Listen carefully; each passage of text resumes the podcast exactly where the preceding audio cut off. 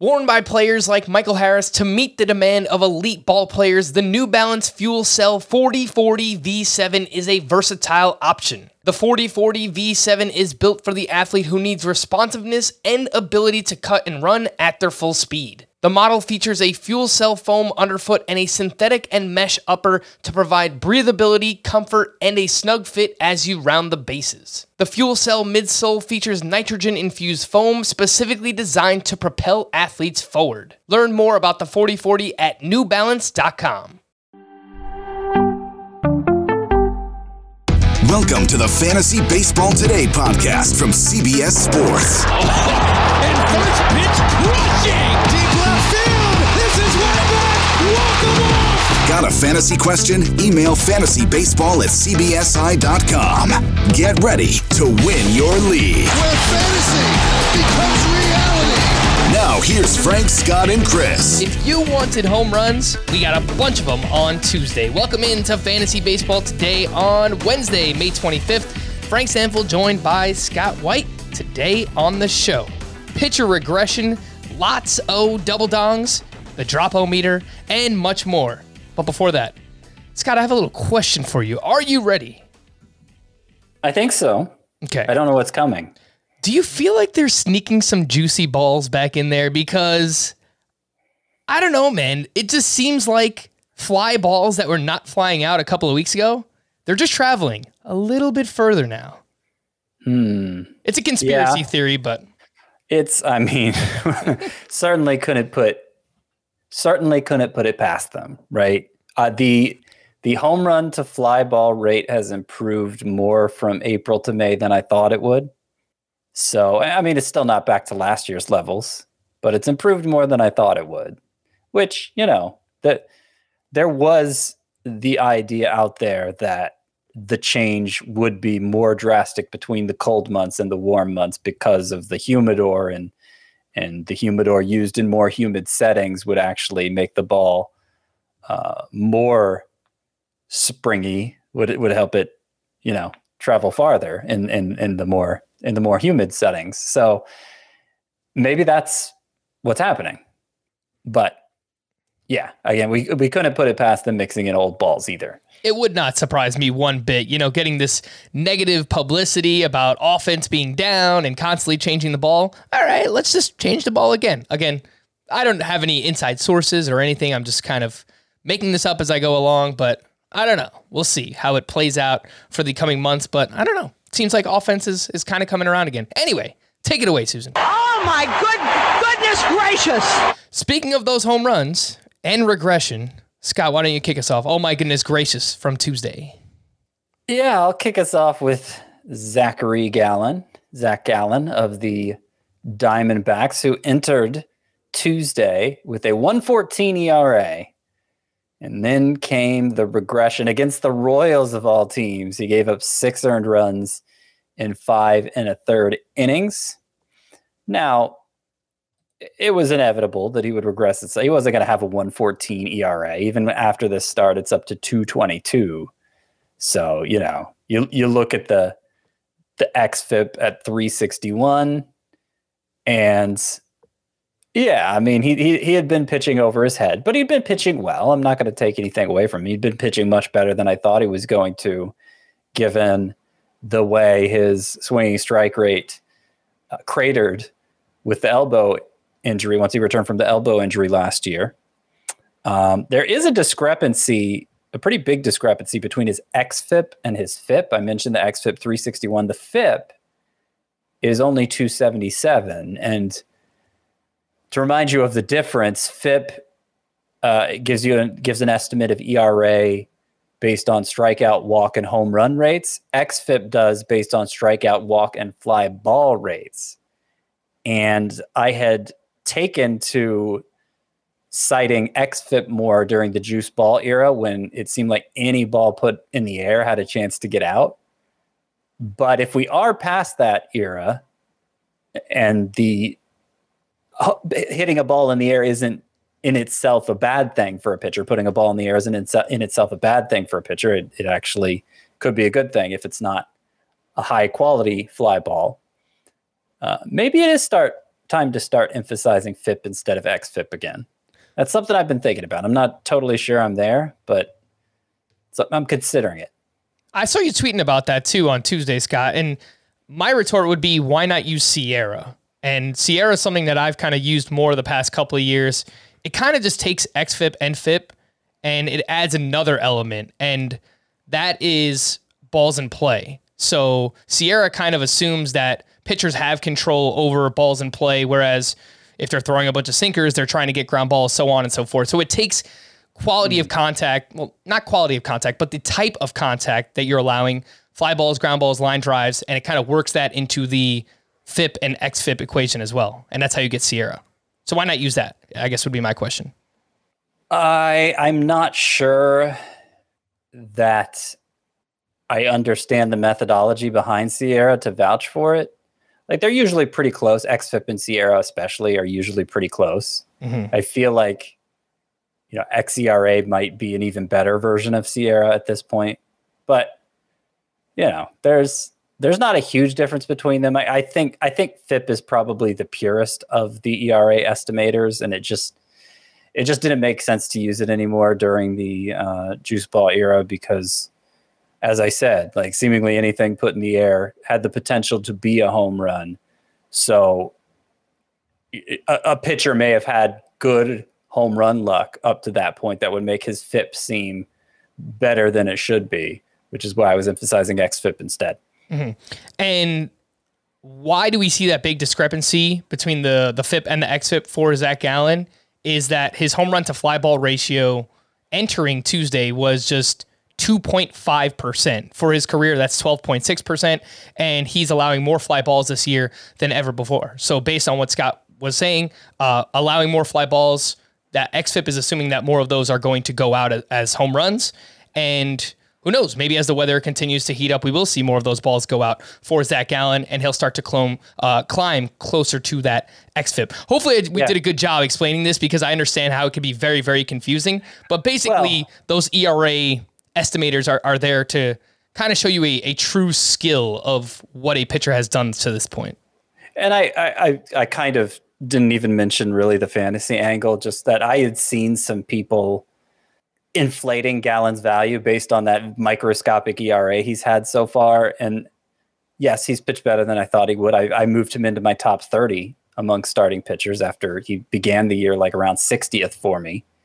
But like the the the the numbers didn't back up him dominating to quite that extent. So this is a reminder that he's probably more like a number three pitcher in fantasy than the number one he he might have been performing like up to this point.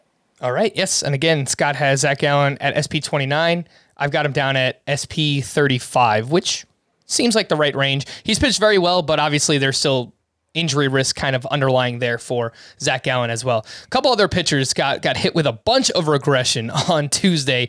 Dylan Cease, man, absolutely crushed by the Red Sox. He gives up seven earned runs over three innings, two home runs allowed, nine hard hits, negative 11 fantasy points on CBS, a 21 ERA in the start. Chris Bassitt was the other one, destroyed at the Giants. He gave up eight runs on eight hits, three walks, three homers allowed over four and a third innings. He had a, an ERA over 16 in this one.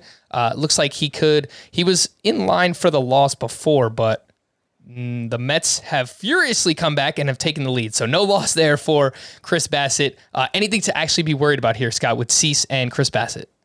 So Cease's ERA jumped from 309 to 424 with this outing. However, his xFIP is only 274. And contrasting it with Gallen, his FIP is also 274.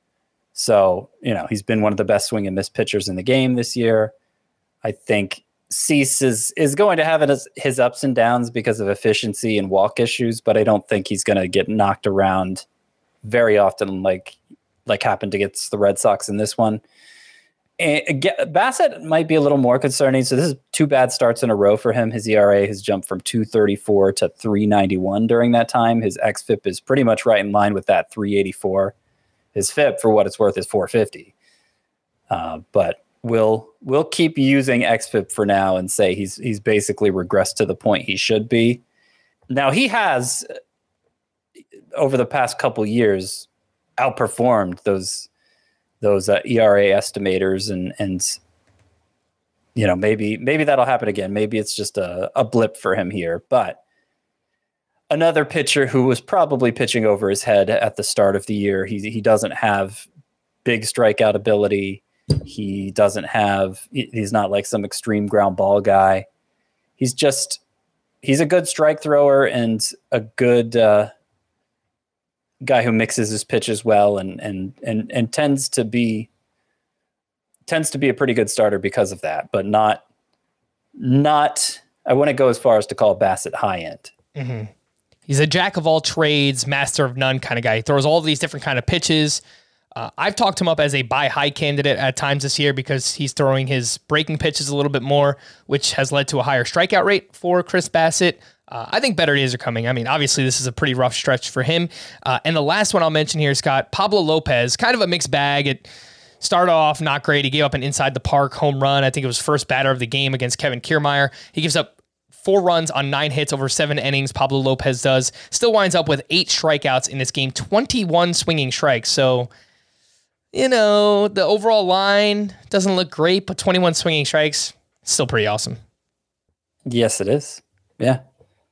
And plus, he's going to regress. I mean, at some point, it's he had a sub two ERA at this point. It's just Pablo Lopez is not going to pitch that the entire season. So, of course, even of after course. this start, his ERA is two point zero four.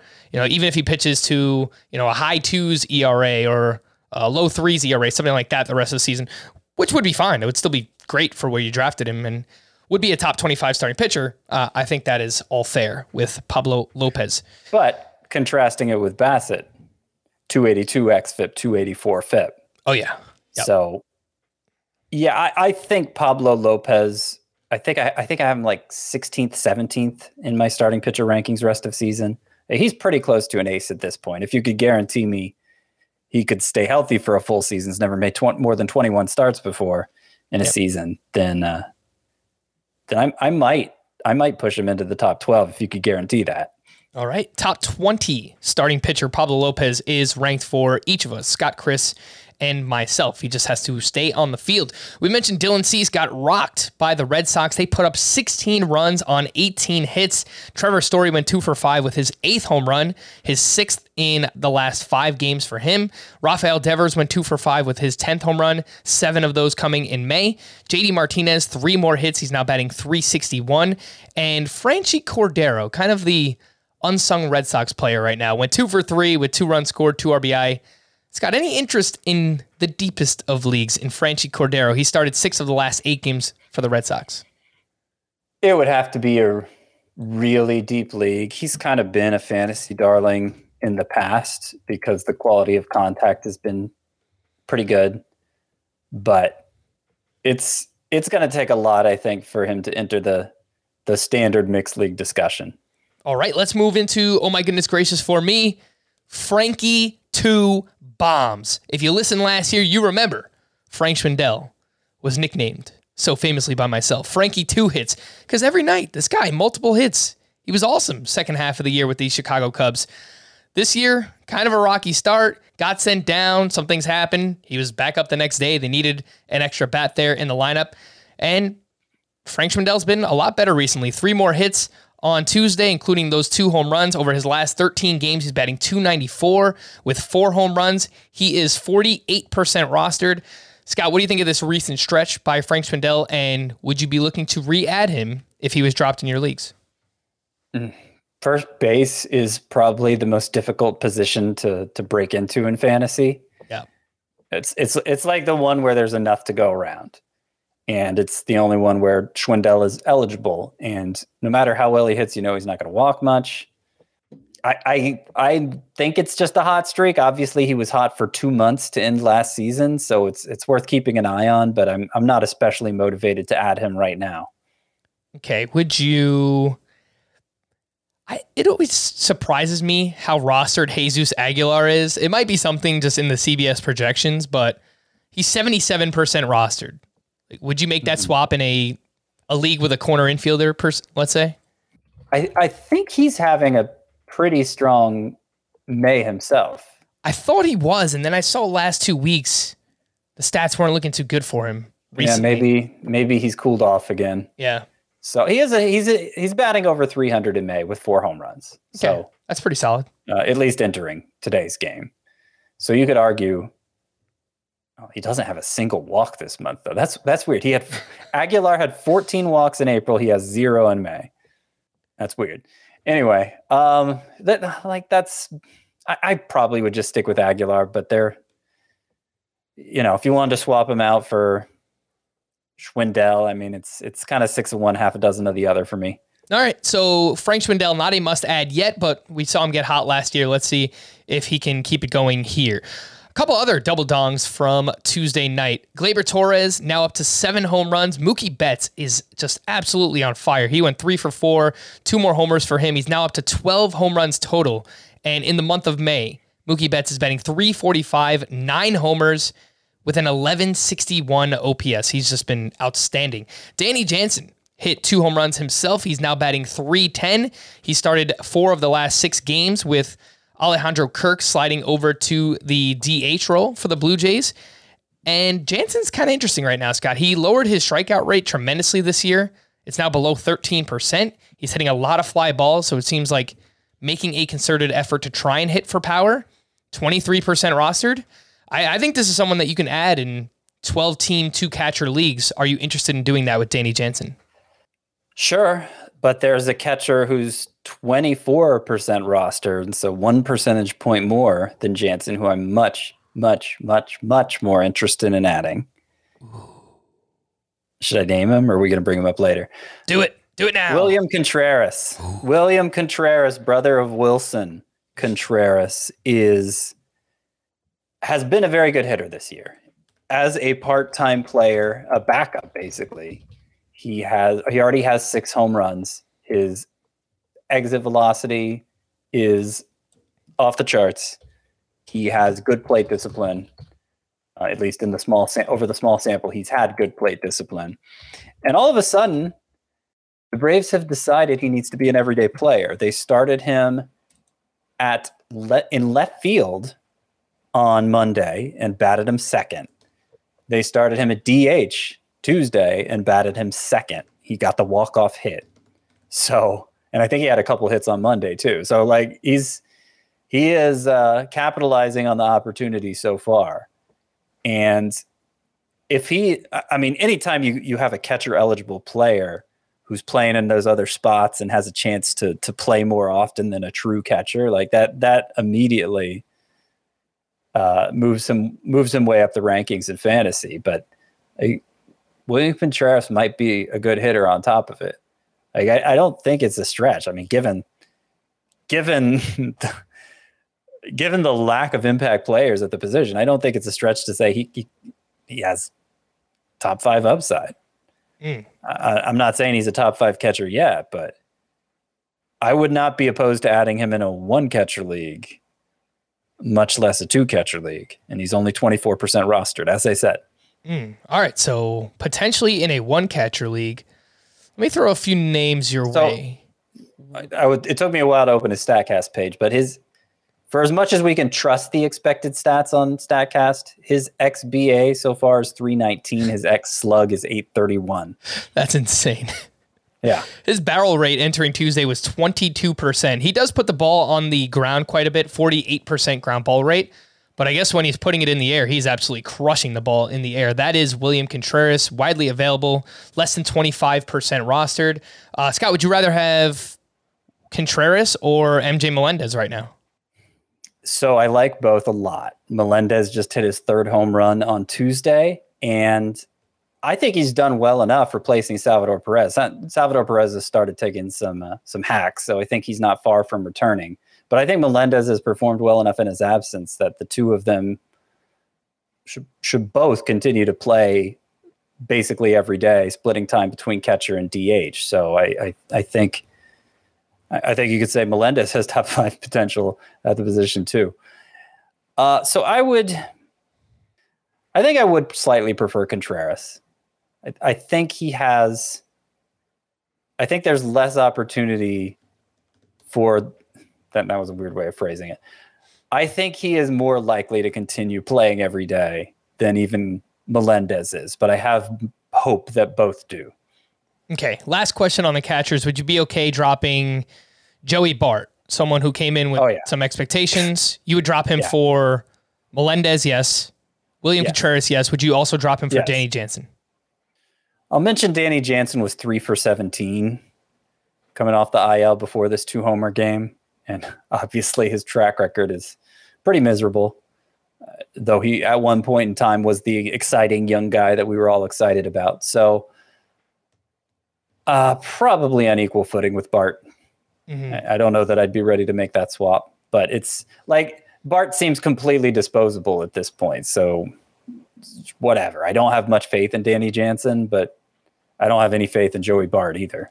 As somebody who has Joey Bart in a 15 team two catcher roto league, I've been trying to get rid of him. I, there's just no catchers available. Danny Jansen is gone.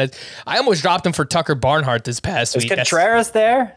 Oh, here's another one. I don't think he is. I don't know his first name though. Um, I mean, look, he's a he's a 28 year old rookie, Brian Serven. I just saw him in your rankings, Scott, and I said to myself, "Who is that?" I don't know Twenty-seven year old rookie. Sorry, I was I was making him older than he is. Uh, Rockies catcher who got called up recently and seems to be splitting at bats 50-50 with Elias Diaz, who has been disappointing. And uh, it's a guy who's hit for good power in the minors. He had 16 homers in 73 games at AAA last year, five homers in 23 games there this year and uh, obviously benefits from playing at Coors Field. So, you know, if he played for any other team, I don't know that I'd be that excited about him. But he he, he plays for the the one most likely to to give him a uh, a gentle landing in the majors, and he seems to be getting opportunities. So he's much lower than William Contreras and MJ Melendez in terms of my interest in him. But it doesn't take much. It doesn't take uh, much for us to get excited about, you know, for for a catcher to potent, potentially be useful in fantasy. And for those listening, and and you're wondering, do people actually play in two catcher leagues? Yeah, unfortunately, we do. The traditional roto uh, lineup has two starting catchers, so it's tough. And sometimes you're chasing that position, so that's why we talk about these guys. Joc Pederson is the last one who had a double dong here on Tuesday. He's cooled down quite a bit. He's 46% rostered. Anything there, Scott? Joc Pederson? Cooled down quite a bit. He had he was batting 089 in 17 games since he returned to the lineup after missing a little bit of time, and uh, yeah, brought his numbers basically back to where we expected them to be for Joc Pederson. And I think he's still the same player. Enough power that he's going to have these kinds of games from time to time, but not an everyday player, and uh, I don't think reliable enough that most most fantasy leagues he'll he'll be of much use. All right, let's fire up the dropometer for these three starting pitchers. Josiah Gray gives up seven earned runs, including three home runs over three innings pitched. The ERA is now up to 5.44. He was going up against the Dodgers, which is just an absolute juggernaut all season long, but especially right now. Josiah Gray is still 79% rostered. Scott, where is he on the dropometer? 10. You could drop him in any size league, zero or one. You really want to hold on to this guy. Mm, probably eight. Probably eight. I mean, he, he goes out and has another good start. We'll, we'll probably be talking him up as a pickup too, because there's there's a lot of strikeout potential there for Josiah Gray. But yeah, I mean, he, he just how many home runs is this lately for him? It's it's uh, nine in his past four games, and he was having the same problem last year too. Brutal. Yeah, Yeah. I've mentioned it before. Just his combination of walks and fly balls is just so deadly as not just a fantasy pitcher, a real life pitcher too. It's just it's a recipe for disaster. And you know, guys like Justin Verlander, Max Scherzer, they made a career of being flyball pitchers, but they don't really walk anybody, and they get a ton of strikeouts. So I mean, obviously, I'm talking about two of the best pitchers in, that we've seen ever, basically. But yeah, I mean, Josiah Gray, if if he wants to you know, if he's going to pitch this way and allow this many fly balls, he has to find a way to keep the walks down, and he just has not been able to do that so far. Let's talk about Tyler Mahle, who was crushed at home. Surprise. The guy just cannot pitch in Cincinnati against the Cubs. He gives up eight runs on nine hits, three walks over four innings pitched. He still did have 13 swinging strikes. Was coming off three good starts in a row, but I'll point out those were against the Pirates twice and Cleveland, which has cooled down quite a bit as well. So the ERA is up to 6.32. Uh, Tyler Mahle still 84% rostered. Scott, where is he on the drop meter? Mm, eight as well. I think I think if there's a, a starting pitcher who has your attention on the waiver wire, I would not hesitate to drop either of these two for him. You know, maybe Aaron Ashby, who is set to replace Freddie Peralta and the Brewers rotation and, and make his his first start in that role on Wednesday.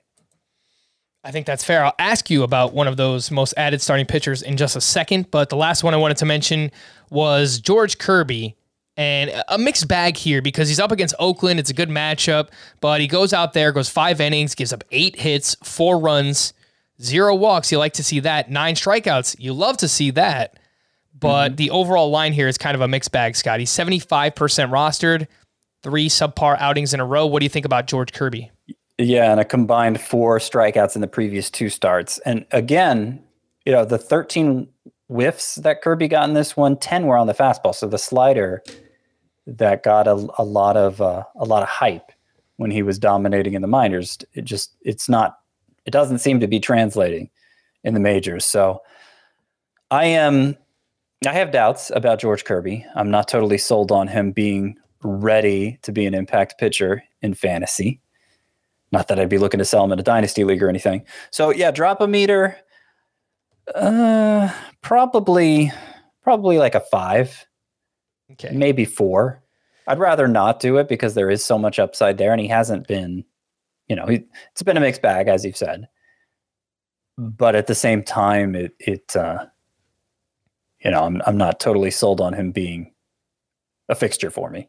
He made a pretty big leap too. He was in Double A to start the season. He made five starts there.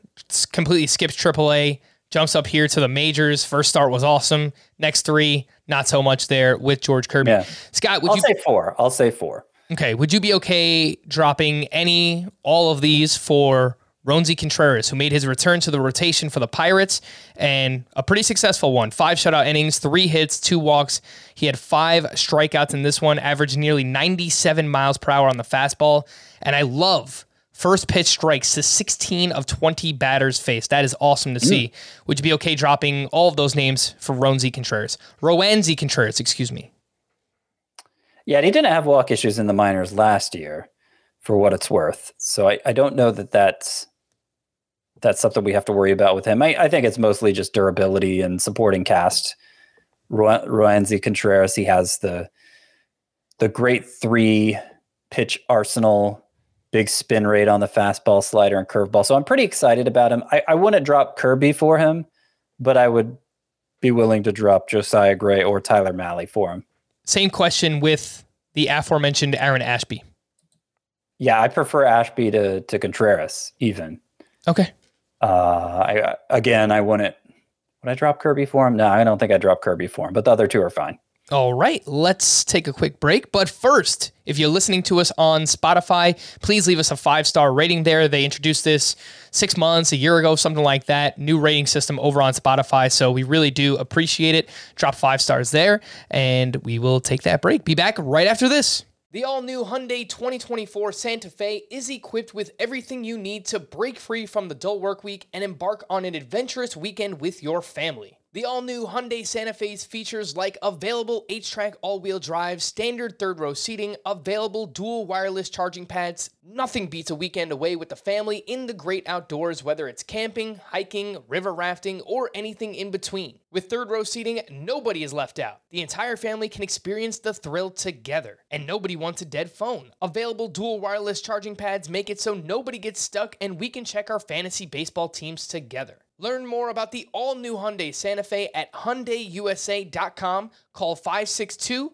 314 4603 for complete details. If you've ever been in the market for a new home, you know home shopping can be a lot. There's so much you don't know and so much you need to know. What are the neighborhoods like? What are the schools like? Who is the agent who knows the listing or neighborhood best? And why can't all this information just be in one place? Well, now it is on homes.com. As somebody who's been through this, I can tell you these features are so, so incredibly valuable. They've got comprehensive neighborhood guides and detailed reports about local schools, and their agent directory helps you see the agent's current listings and sales history. The area you live in is just as important as the house itself. You can get to know a neighborhood without ever setting foot in it. Say you're a really active person. You could find out about the nearest parks. Do they have a baseball field? Maybe you want to join a softball league like Chris and I play in. Also, Homes.com collaboration tools makes it easier than ever to share all this information with your family. It's a whole cul-de-sac of home shopping information all at your fingertips. Homes.com. We've done your homework. The news and notes Jacob DeGrom could begin mound work this weekend, and a late June return is possible. I'm optimistic, Scott, but this all seems a little sudden for Jacob DeGrom. Right after Max Scherzer gets hurt, it just. Mm. I don't want to just like feel cursed because it's like a Mets thing, but it kind of feels like a Mets thing right now. I don't know why. Maybe I'm being unfair. I don't know that it's a Mets thing specifically. It just seems like they try to rush guys back from injuries at times. I, I don't know. Yeah. I I would say that just because of the nature of the injury, the possibility of a setback seems pretty high. So I wouldn't I wouldn't count your chickens before they hatch here. But it is it is an exciting report that DeGrom could be back before the you know within a month's time, it sounds like. I saw a video of him throwing on the field as well on Tuesday. So you'll like to see that. I think it was like between 90 and 100 feet there for Jacob DeGrom. I have an update on this Mets Giants game, which is absolutely bonkers right now because the Giants were up huge. The Mets came all the way back. They scored, hmm.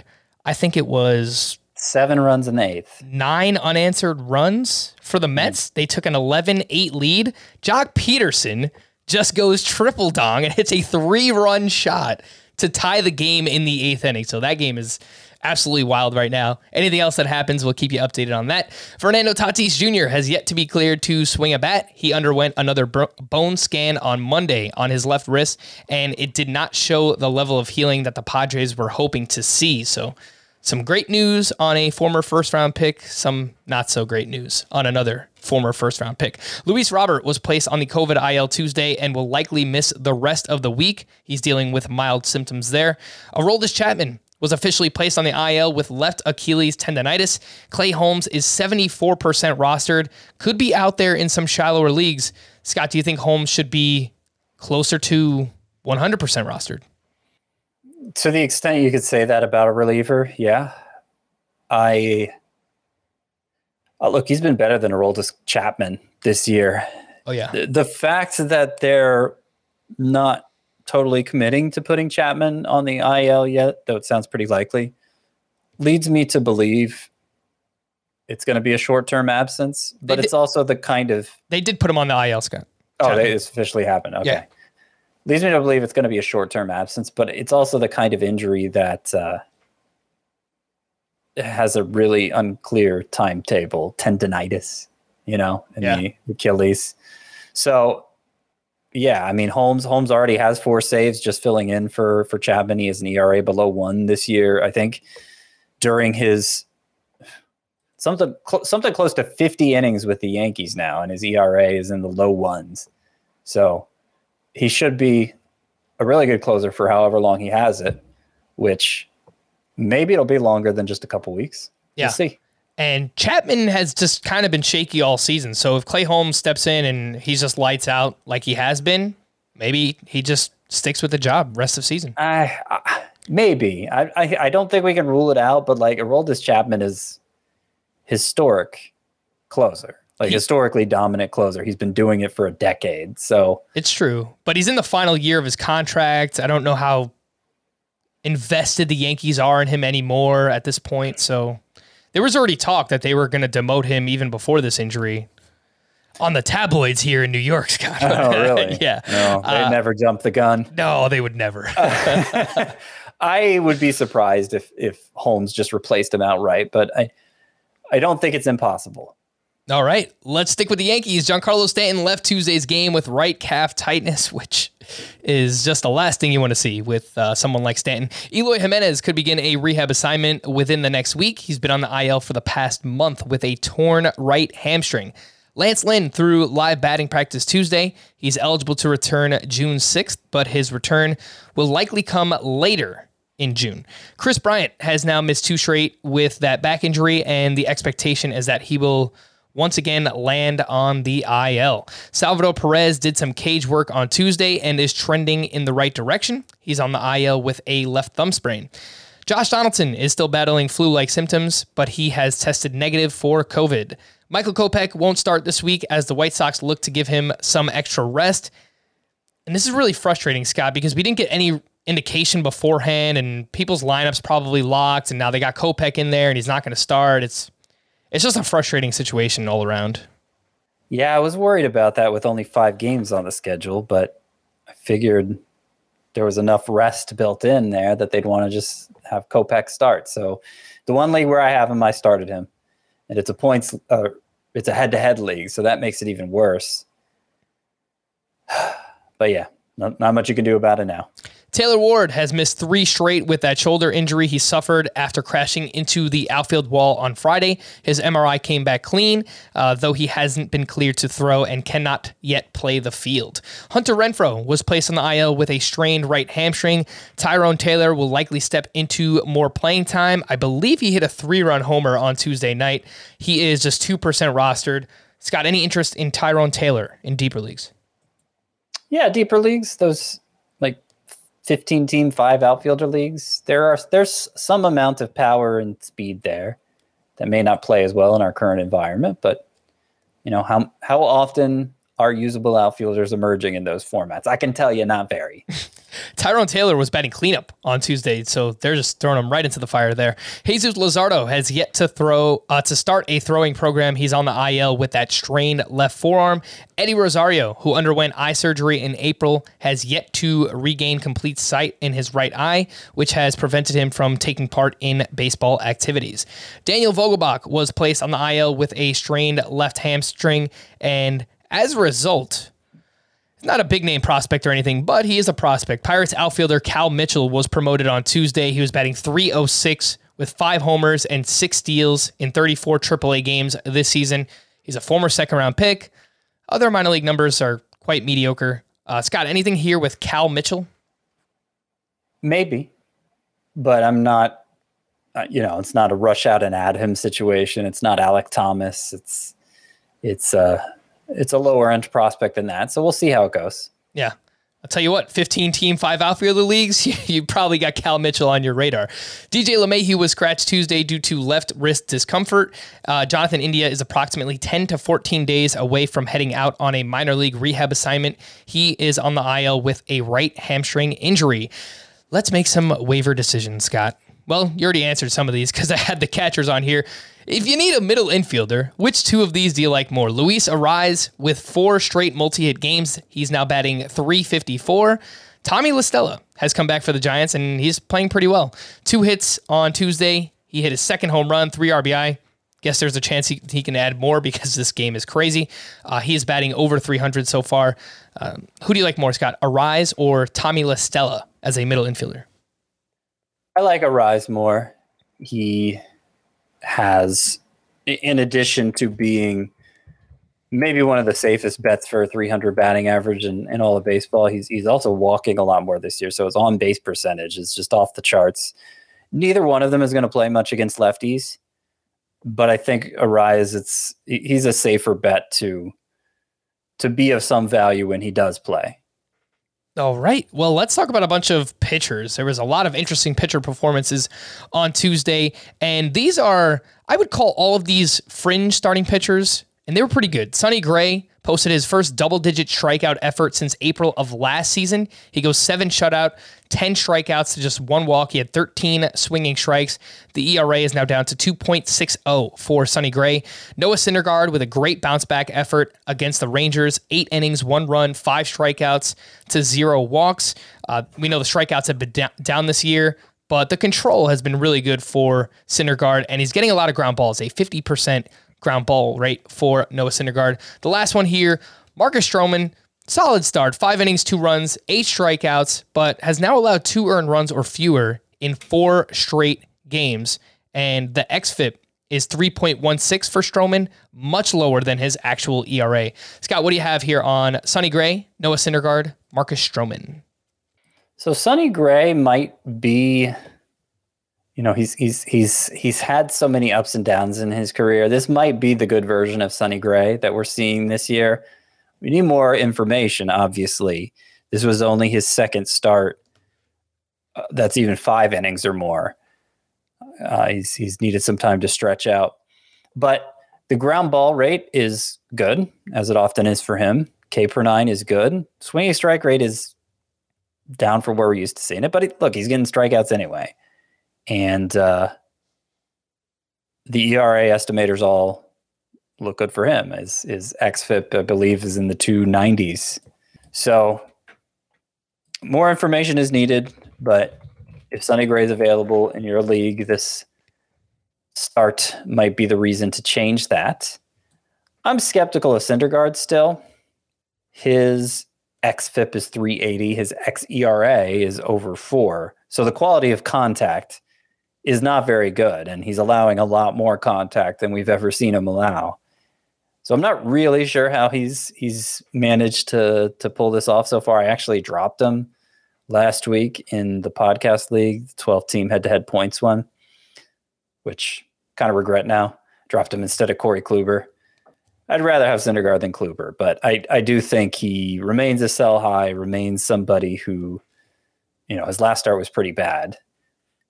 And I, I thought maybe he was beginning to fall off, but then he bounced back with this start. Still, I'm skeptical. Who would you rather have between the two, Sonny Gray or Noah Syndergaard? Sonny Gray. I think so too. Let's move on to pitcher studs who were in action on Tuesday. Walker Buehler posts his third quality start of the season. He gave up three runs over six innings, only had three strikeouts. The ERA is 2.91 for Walker Buehler. Shane McClanahan.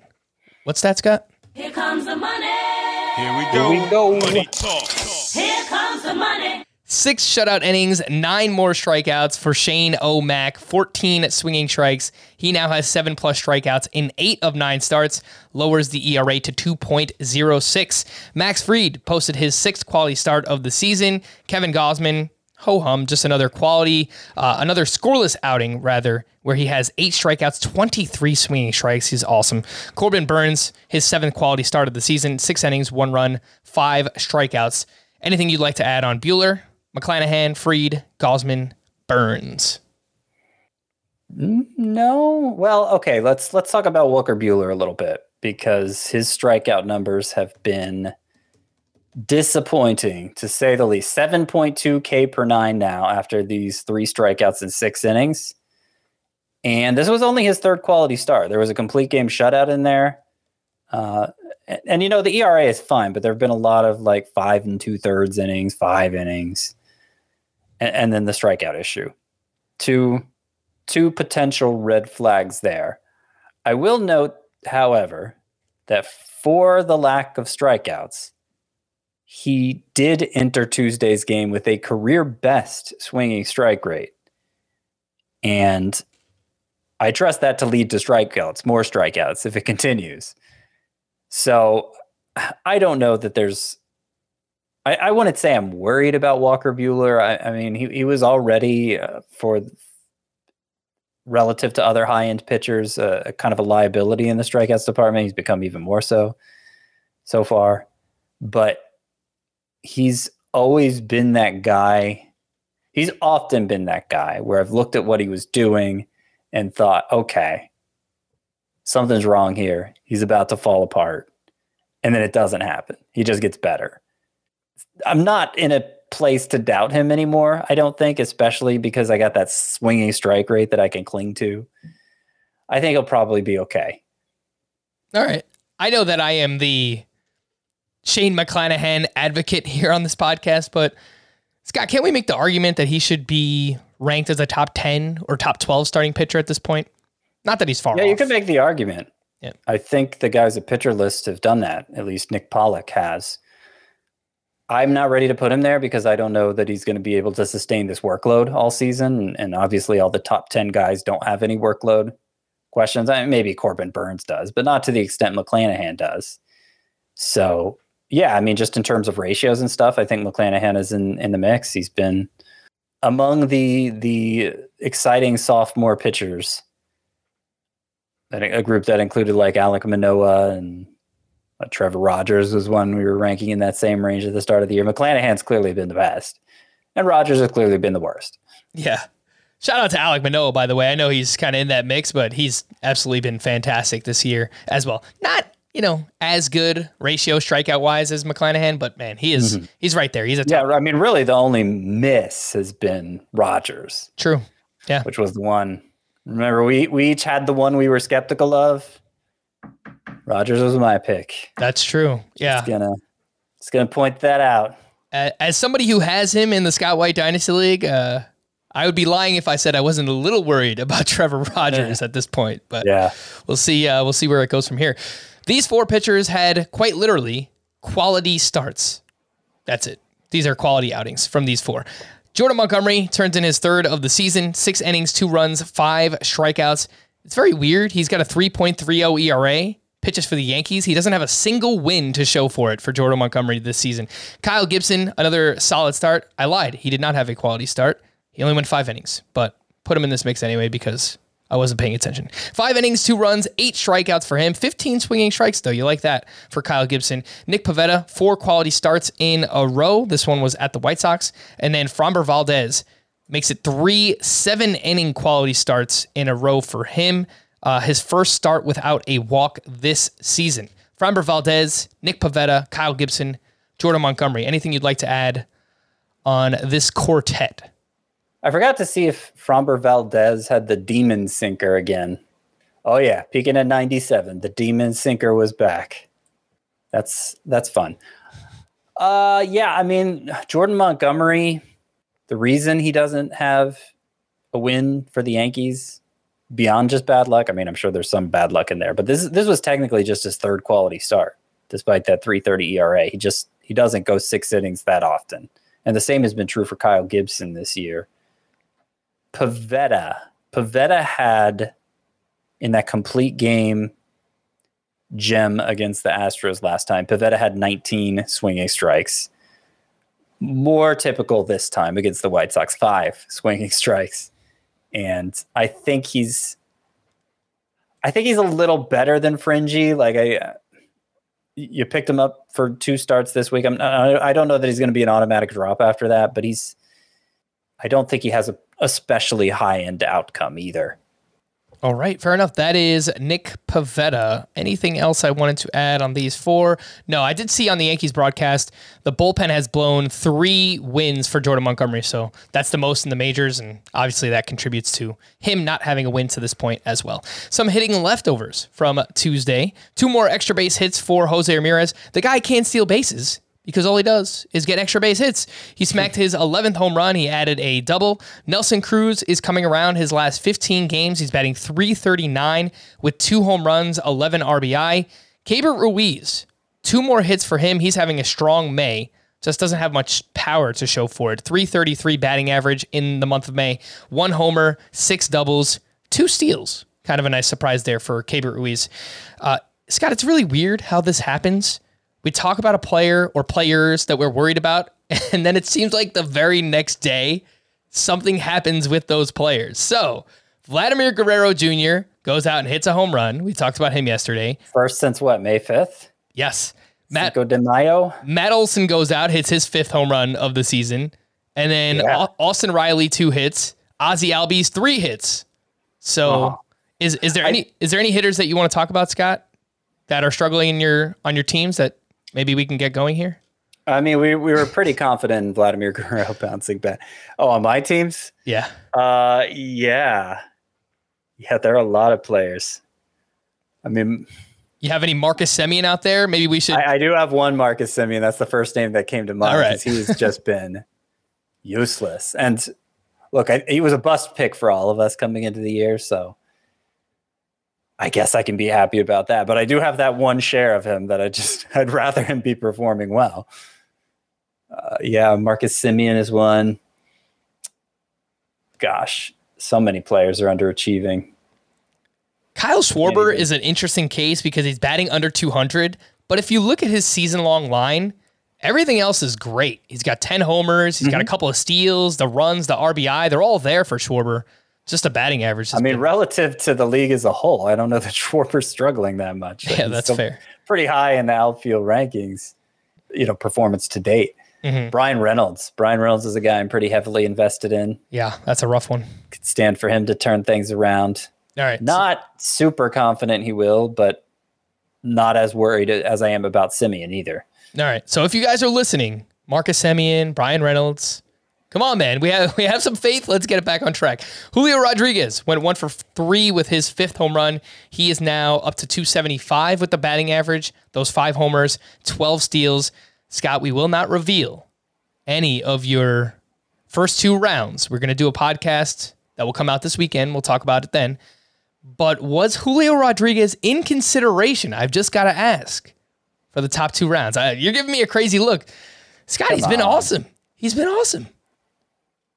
I mean, yes, he's had a good month. His X slug for the year is below 400 still. Ah, tch, who cares about StatCast, right? No, I mean, look, I, I think he's trending the right direction. I, I think he's a must start outfielder. I think I just moved him into my top 30 at the position, maybe top 25 even. So, yeah, I, I'm I'm pretty happy with the way things are going for Julio Rodriguez, but I'm not ready to call him a top 24 player. No, right. no, Fair enough. not, not not even in consideration for that. All right. The call to the bullpen, some bullpen updates for the Pirates. Chris Stratton entered in the eighth inning with runners on first and third in a one run game. He gave up game tying hit. David Bednar gave up an unearned run in extra innings and he took the loss. For Tampa Bay, Ryan Thompson pitched in the ninth inning of a four run game. And that's now the second game in a row where Thompson has pitched in the ninth. He was in for the save on Sunday. So Scott, what do you think? Because Ryan Thompson doesn't have numbers as good as Jason Adam or Brooks Raley. He's kind of like this weird sidearm pitcher. I was watching that game. Do you think he's maybe the first up for saves here? I don't think anybody is.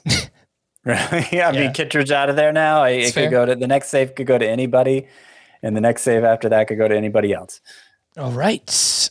Let's see. What else do we have? For the Twins, Jhoan Duran gave up a hit but picked up his fourth save. Emilio Pagan pitched two innings last night for the Still, Twins. I mean, that's Duran's got the last two saves for the Twins, and Pagan was rested for that first save. You, you mentioned he pitched two innings on Monday, so he probably wasn't available Tuesday, but he was available on Sunday, at least as far as I can tell, looking at the game log.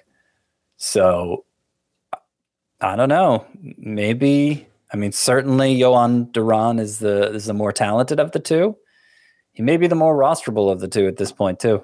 Mm-hmm. I would say in any type of categories league where saves are one of the categories, both of Pagan and Duran need to be rostered. And until we see something different, I'm just going to keep trusting Scott that if nothing else, this is a 50 50 split and maybe even slightly in favor of Emilio Pagan for now. Yeah, of course it can change. That's the safe bet, but the cream rises to the top, Frank. and it may be rising. The cream. You ever seen the promo, Scott, of uh, Macho Man Randy Savage? You know I haven't. Oh, I will send it to you as soon as this podcast ends because Macho Man, spoiler alert, one of my favorite wrestlers of all time, and he just has this awesome promo where he's carrying around like the little little creamers that you put in your coffee, and he's just like putting them on people's head, and he's like, "The cream rises to the top." It's it's awesome. Pretty good minor league player too. Actually, he wasn't. That's probably why I went into wrestling. For the Braves, Kenley Jansen was uh, in for the save in a one-run game. Bryce Harper hits a two-run homer off of him, and then the Phillies' defense happened in the bottom of the ninth. It was it was brutal, but Kenley Jansen winds up with the win, but he did blow the save in this game. A few others: Dany Jimenez picked up his ninth save. Raisel Iglesias got his eleventh. Mark Melancon got his tenth. And Devin Williams, filling in for Josh Hader, picked up his third save of the season. To stream or not to stream, let's start with Wednesday. Zach Thompson versus the Rockies, Jake Junis versus the Mets, Aaron Ashby at the Padres, Christian Javier versus Cleveland, Reid Detmers versus the Rangers, and Glenn Otto at the Angels. Javier versus Cleveland is my first start coming up, or first choice coming off a brilliant start. And I'd also be fine with Aaron Ashby at San Diego. Had some struggles earlier this season with control, with velocity, but his last five innings have been perfect with nine strikeouts and the velocity's back. So hopefully, this transition to the rotation, he'll be able to give you five strong, and uh, and never go back to the bullpen again. All right, let's take a look at Thursday. Only three for now. MLB.com still has a bunch of TBDs. Justin Steele at the Reds, Daniel Lynch at the Twins, Michael Wacha at the White Sox. Well, none of those. No. Uh, well, Steele might be okay. Steele's coming off two good strikeout efforts, and obviously that's a good matchup. I don't. I don't think there's much to see there, like as a long term pickup. But if you want to stream a guy, then it might go okay. Let me see if I can find any other names Thursday. Uh, Hunt, Hunter Greene Yeah, he, against the Cubs. he's 72% rostered, but yeah, if he's out there, I don't mind that match. Yeah, I think that's you know, if he's seventy two percent rostered on our side, that means he's like thirty percent rostered on Yahoo. So, That's fair. uh, let's see, who else? Uh, nobody who's that available or that interesting. Martin Perez against the Athletics, though I know he got picked up in a lot of our leagues Mhm. for the two start week. Yeah. But I, I would say I prefer him even to Hunter Greene. All righty. You know, Scott, our most efficient podcast of the year. Look at that. We're 55 minutes in. I mentioned I have some fantasy justice questions last week, so let's see if we could at least answer one of those here. See what we could do.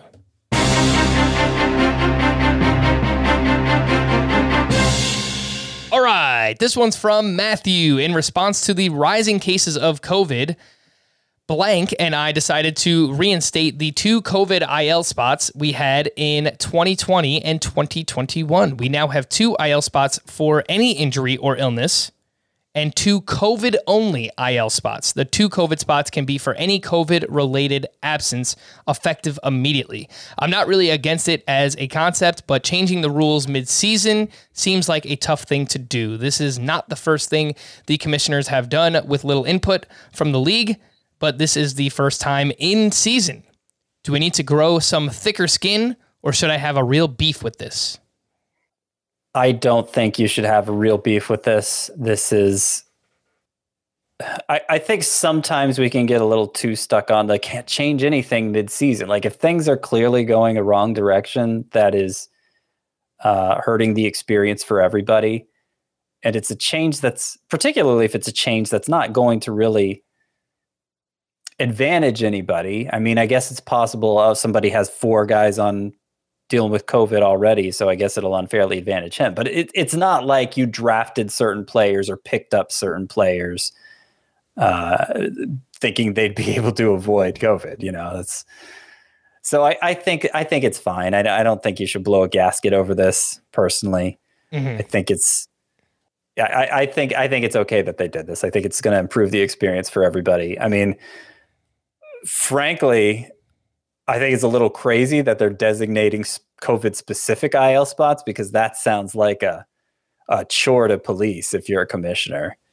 I, I would I would just make them extra IL spots, but I would never complain about extra IL spots. Like I think I think more is is always a more uh, enjoyable way to play than less, than Yeah. fewer. I agree. I mean, I think if it was something more drastic in season, then you know you probably want to put it up for vote at least, or talk to your league mates and see what's going on there.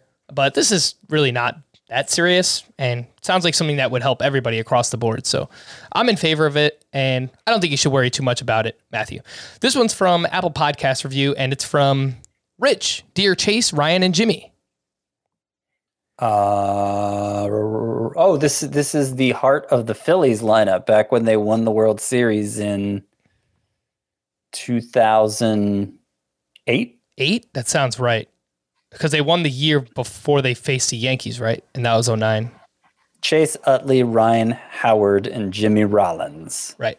Uh, all right. So here's the question. As commissioned two leagues, I avoided disaster before both drafts by replacing managers that dropped a week before draft day. However, in past years, I have had to replace managers that either would not pay the fee or just decided to stop operating their team. I usually get tipped off by another team that someone is not changing their lineup for weeks at a time. Funny enough, it always seems to be after the whistleblower plays that team. Hmm. Anyway, wanted to know what you think is the best way to address this issue. I usually try to give the manager a pep talk, but most times it just does not work. I've had emergency replacements, but they have never worked because the replacement manager is not invested. Is there a solution? Should I operate the team as commish? Let the team sink as is? In other leagues, when short a team, we've taken the league average as a weekly opponent to one team. Should I impose that midseason? Definitely do not like that last rule. And yeah, this is tough, Scott. I mean, I think the answer for me is just try to find people who are more invested, but I get it. Like, not everyone loves fantasy baseball the way that we love fantasy baseball. So it's kind of tough. Mm-hmm. Yeah, I don't think I know. Well, never mind. I don't need to go there. But I would say, I would say that Yes, if you try replacing a manager in season, particularly if there's no like dynasty keeper element, there there's just no way for that person to get invested in the team. And it's it's probably more trouble than it's worth. I don't think anybody should ever be handed a truly free victory. So as a commissioner, you have to make sure the lineup is like legal. But beyond that, I don't I don't think it's appropriate for you to to intervene in in the roster. So it's it's going to be a bad team, and they're going to lose a lot, but it won't be a free win. And you just try to pick somebody better next year. Yeah. Like I mean, if you can find a replacement in season, great. But I, I like I said, I, I don't think you're going to have much success with that, and it sounds sounds like you've already experienced that. Sounds like a perfect time to plug our fantasy baseball today Facebook group, Scott, because there's people uh, mostly before the season starts looking for leagues, competitive leagues to join. So if you're having issues, in all honesty, I would say you know drop a, a post in there and you know see if anyone wants to join the league, or you know maybe there's uh, more competitive people there who want to help you out. And with that, we'll end the podcast and we'll end the night of baseball as the New York Mets took a one run lead going into the ninth inning. And what happened? Edwin Diaz gives up two runs and they take the loss. They lose 13 to 12. Just mm. an absolutely crazy game there. If you have any other not fantasy related questions, but just things going on in your league that you need to ask us about, uh, you can send those questions in fantasybaseball at cbsi.com. Put fantasy justice or just justice in the subject title, and we'll get to those on a future podcast. For Scott, I am Frank. Thank you all for listening and watching Fantasy Baseball today. We'll be back again tomorrow. Bye bye.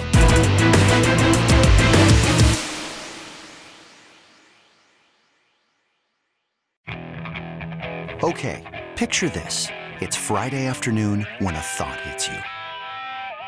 I can waste another weekend doing the same old whatever, or I can conquer it. I can hop into my all new Hyundai Santa Fe and hit the road. Any road. The steeper, the better. Because my all new Santa Fe is available with HTRAC, all wheel drive, so I can hit the trail without a worry in the world. Heck, with three rows and best in class rear cargo space, I can pack the whole family in with all our gear. We've got available dual wireless charging for our phones, so we'll never lose touch with civilization, and we won't lose touch with the primordial power of Mother Earth. So, which is it? Waste the weekend or do something a little more epic? And conquer it in the all new Hyundai Santa Fe. Visit HyundaiUSA.com or call 562 314 4603 for more details. Hyundai, there's joy in every journey.